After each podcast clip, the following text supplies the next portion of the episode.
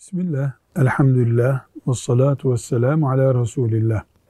Kolostomi ameliyatı olmuş. Yani kalın bağırsağı mekanından alınmış, dışarı verilmiş. Böylece e, dışarı akıntısı normal bir insan gibi tuvalete giderek değil bir sistemle alınıyor ve kontrol altında olmuyor.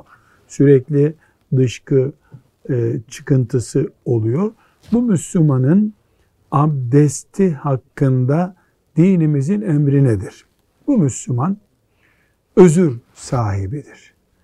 Özür sahibidir ne demek? Bir, her ezan okunduğunda abdest alması, abdesti bozucu başka bir şey olmadıkça bunu öbür namaz vaktine kadar, vakit çıkıncaya kadar abdesti kabul edecek. Yani bu ezan okununca abdest alır, o çıkıntılar devam etse de etmese de abdesti devam eder.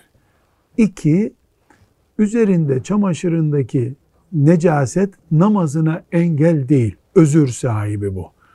Bu şekilde ne kadar Allah ona afiyet verinceye kadar zaman yaşar yaşatırsa onun abdesti, namazı bu şekilde devam edecek. Başka hiçbir sıkıntısı yoktur. Eğer bunda da bir sorun yaşarsa, her vakit abdest almak gibi bir imkan da bulamıyorsa, Maliki mezhebinin iştihadıyla hareket edip, yani bir kere abdest alır, başka bir sebeple, o arıza dışında başka bir sebeple abdestini bozmadıkça abdestli olabilir diye de tatbik edebilir. Velhamdülillahi Rabbil Alemin.